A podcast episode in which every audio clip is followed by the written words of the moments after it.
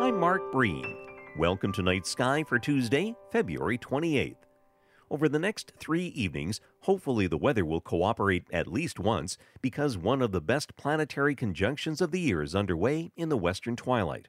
Venus and Jupiter will make a very tight pairing just before 6 o'clock, about one quarter of the way up from a level west southwest horizon, edging gradually lower.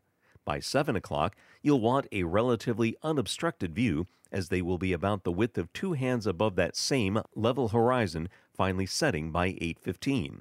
Venus and Jupiter are no strangers to such meetings, though their timing, placement, and proximity vary considerably. That shouldn't be surprising, considering that such encounters involve the motions of Venus, Jupiter, and the Earth.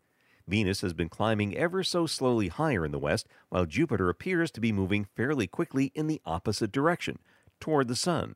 But appearances can be deceiving. Jupiter isn't really moving at all.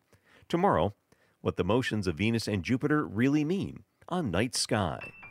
Night Sky is a production of Vermont Public and the Fairbanks Museum and Planetarium.